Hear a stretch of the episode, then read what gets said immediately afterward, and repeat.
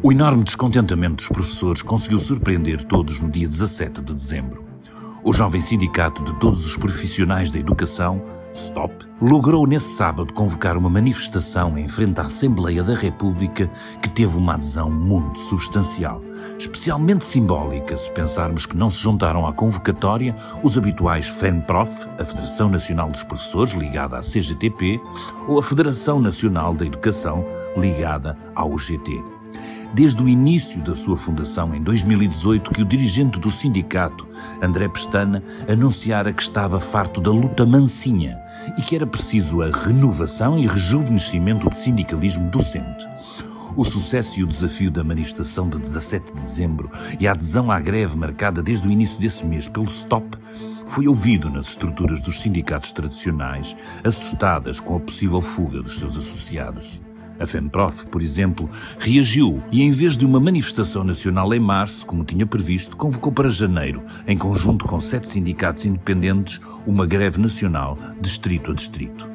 Há quem considere, como professor da Faculdade de Economia da Universidade de Coimbra e investigador do Centro de Estudos Sociais, António Casimiro Ferreira, ouvido pelo público, que o STOP usa estratégias comuns aos populismos, com uma contestação que vai sendo cada vez mais inorgânica e atomizada pela apropriação do desconforto individual existente. Mas o facto é que os sindicatos tradicionais são impelidos pelo desafio que representam estas novas forças e, claro, por uma classe muito insatisfeita. As posições têm-se extremado, com os sindicatos a exigirem a demissão do ministro João Costa e este, por sua vez, a acusar algumas das forças sindicais de fundarem o seu descontentamento em mentiras, das quais a mais propalada e repetidamente negada pelo Ministério é da municipalização do recrutamento dos professores. O Ministério decidiu mesmo pedir um parecer ao Conselho Consultivo da Procuradoria-Geral da República sobre a legalidade da atual greve, em que os professores podem optar por paralisar só durante um período do dia ou mesmo só durante uma aula. Greves, concentrações, marchas, manifestações docentes e até um acampamento junto ao Ministério da Educação. Até fevereiro este é o cenário no setor, sem que seja perceptível até onde podem ir as negociações num momento em que os professores transbordam de reivindicações. Hoje, o Ruben Martins pôs-se à conversa com a Daniela Carmo, uma das jornalistas da secção de sociedade que mais de perto tem acompanhado este conflito. Daniela, porquê é que neste momento os professores estão em greve? Eu diria que num quadro geral de descontentamento da classe há aqui duas principais reivindicações. A primeira delas, e que tem sido vista como a gota de água, é então a proposta de alteração ao regime do concurso de colocação de professores, e a outra, já antiga, terá então a ver com a valorização profissional que a classe pede. O que é que quer dizer isto da alteração do modelo de recrutamento dos professores? Portanto, atualmente o concurso nacional tem em conta uma lista graduada em que os professores estão ordenados de acordo com a sua graduação profissional e é a partir daí que são colocados. O que os sindicatos têm dito é que esta, não sendo uma forma perfeita de colocação, será a mais justa e a mais transparente em todo este processo. E por isso as paralisações a que temos assistido foram convocadas depois de o Ministério da Educação ter apresentado às estruturas sindicais propostas no sentido de se criarem procedimentos municipais de colocação de professores, sendo que estes procedimentos passariam pela distribuição por escolas através de conselhos locais de diretores e também em função dos perfis dos docentes. E Daniela, o que é que o Ministério diz sobre estas acusações que os sindicatos representantes dos professores lhe fazem? Ora, nas últimas declarações, ainda esta semana, tanto do Ministro da Educação como do próprio Primeiro-Ministro, eles têm frisado que nunca houve sequer uma proposta de municipalização do concurso dos professores, do recrutamento dos professores.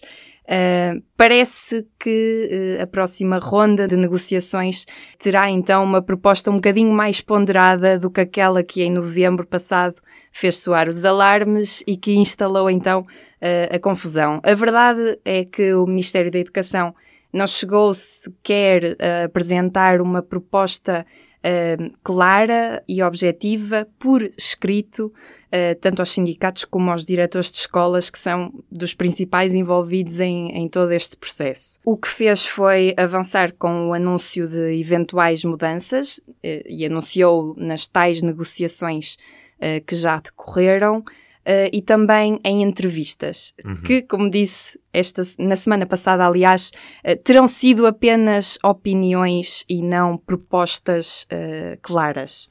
Entretanto, o Ministério da Educação não prestou informações suplementares, quer aos sindicatos, quer à comunicação social, sobre as alterações que pudessem surgir.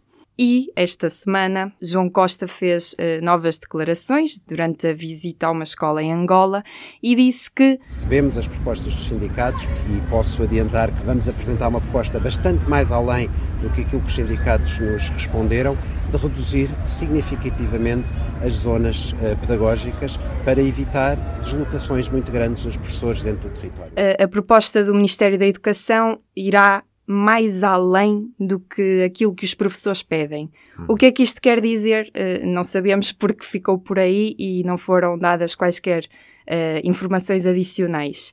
Entretanto, e como já sabemos, pelo meio, os sindicatos responderam a esta possibilidade de mudança no concurso com greves por tempo indeterminado ou ao primeiro tempo letivo, assim como manifestações ou até os acampamentos, como decorre neste momento. Já agora vamos abrir aqui um pequeno parênteses nesta conversa para ouvir uma professora que está acampada à porta do Ministério da Educação, na zona de Alcântara, aqui bem pertinho da redação do Público, em Lisboa. Sou Conceição Liquito e sou de Viana do Castelo e sou professora desde 1982. Perdemos imenso. Perdemos por respeito e dignidade. Perdemos tempo para nós, como pessoa, como humano. Perdemos tempo para estar com a família. Perdemos tempo para tratar da nossa saúde. Perdemos tempo para aproveitar a vida. Como altos profissionais que somos, dedicamos todo o nosso tempo para a educação, para os nossos alunos. Mas, na verdade, isto é uma total falta de respeito e de falta de dignidade, porque fomos esquecidos completamente. E neste momento, o ministro João Costa recusa completamente qualquer tipo de diálogo, e não é com o ofício que mandou há poucos dias, no limite do ultimato, que propondo realmente 2 dias de reuniões para negociações, que as coisas estão resolvidas, porque estou muito longe disso, de facto não estão resolvidas, e o que faltou, o que está mal, é a falta de respeito. Eu tenho questionado, mas porquê agora, colegas? Já tivemos tantas manifestações, tantas greves, porquê só agora? Por um motivo simples, foi a gota d'água. A gota d'água convertida em mentiras por parte do Ministério da Educação. E eles devem pensar que nós somos analfabetos. Mas o facto é que, se a população sabe ler e escrever e fazer contas, é graças aos professores. Depois de ouvirmos aqui este excerto de uma conversa que tive com esta professora durante a tarde desta quinta-feira, isto leva-me a perguntar porque é que, tendo já o Ministério garantido que não haverá municipalização, porque é que os professores continuam então em greve? É só isso que está em causa? Não, também é uma contestação, como eu dizia no início, já antiga, que, ou seja, eles reivindicam melhores condições na carreira. Uma das reivindicações é precisamente a carreira, que tem 10 escalões, e há docentes que dizem que nunca vão chegar ao topo da carreira. Pessoas com 50 anos que ainda nem a meio dessa carreira estão e não vincularam sequer em quadro de zona pedagógica, por exemplo. Por outro lado, pedem também um combate à precariedade com, e passo a citar, salários decentes. O que poderá aqui implicar a recomposição da carreira, seja em tempo de serviço como em vagas. Dos cadernos dos sindicatos consta também um pedido de revisão ao regime de avaliação de desempenho, com vista então à eliminação das cotas e à sua substituição por um modelo de matriz formativa. É isto que eles escrevem. O que muitos professores, agora para exemplificar, se queixam é que nesta avaliação, mesmo que trabalhem para ter um excelente e que façam todas as formações a isso inerentes, não conseguem ter o excelente porque a escola não tem cota para isso, têm um número reduzido de cotas para excelentes, apesar de trabalharem para tal. E reivindicam também outros aspectos da valorização profissional, que dizem, por exemplo, respeito à aposentação, aos horários de trabalho ou à mobilidade por doença. Ainda assim, esta não deixa de ser uma greve atípica em relação àquilo que é o historial de greves dos professores, porque, em primeiro lugar, esta greve tem uma duração muito maior do que as que tínhamos visto até aqui e também pela forma como está a decorrer. Explica-me, Daniela, como é que funciona este modelo de greve que está em curso neste momento. É um modelo um bocadinho diferente. O STOP, por exemplo, convocou uma greve por tempo indeterminado e tem pré-avisos até ao final deste mês. Uhum. Já o SIP tem uma greve parcial ao primeiro tempo letivo de cada docente a decorrer até ao dia 13 e depois disso também assinou os 18 pré-avisos de greve por distritos da FENPROF e de outras 7 organizações sindicais. Esta forma de greve motivou, aliás, um pedido de parecer à Procuradoria-Geral da República pelo Governo. Pediram na quarta-feira à noite, pelo menos foi aí que nos confirmaram, de forma a clarificar a legalidade da forma de execução das greves de professores que estão em curso. Além destas greves que motivaram o tal pedido de parecer, na próxima semana inicia-se então uma greve por distritos que foi convocada pela FENPROF em articulação com outros 7 sindicatos. Esta greve está convocada até ao dia 8 de fevereiro. Vai começar em Lisboa na segunda-feira, sendo que o secretário-geral da FENPROF fez um apelo para que nesse dia os professores se concentrem na Praça do Rossio e, por aí em diante, de ordem alfabética, terminará então a 8 de fevereiro no Porto e há este apelo do secretário-geral para que os professores se concentrem nas principais praças dos municípios. Entretanto, há também uma manifestação do STOP, marcada para este sábado, e as tais manifestações nas praças dos municípios ao longo dos próximos 18 dias, a partir de segunda-feira. No dia 11 de fevereiro será aquela que a FENPROF pretende que seja a grande manifestação nacional de professores. Numa tentativa também de mostrar a mobilização da classe docente, um bocadinho também lembrar aquelas manifestações que existiram no tempo de Maria de Lourdes Rodrigues como Ministra da Educação, pelo menos é isso que os sindicatos ambicionam.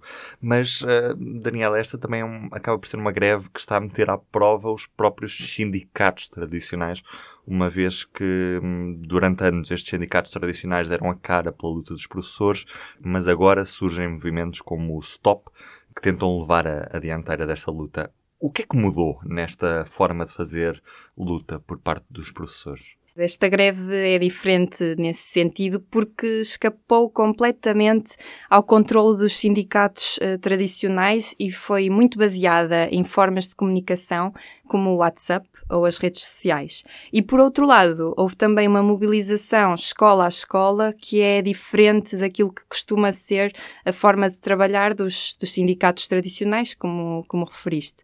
E, aliás, perante todo este movimento que foi gerado pelo STOP já desde o início de dezembro, a própria FENPROF acabou por antecipar a grande manifestação nacional que estava inicialmente marcada para março. Por outro lado, como os professores têm dito, este é um tema que é transversal a toda a classe e por isso mesmo mobiliza tantas pessoas para esta luta. Daniela, muito obrigado. Foi um prazer ter-nos aqui no P24. Obrigada. O meu nome é David Pontes. Este episódio encerra uma semana cheia de novidades no P24. Desde a música que podem ouvir por baixo da minha voz, da autoria da jornalista Ana Marques Maia, até à estreia das nossas minisséries do P24 Extra, com 3 episódios em que recordamos a luta dos pioneiros pela causa da LGBT. Mas as novidades não acabam aqui, porque no domingo, porque é domingo, vai haver também episódio do P24. Estejam atentos e tenham um bom fim de semana. Cheio de boas escutas. O público fica no ouvido.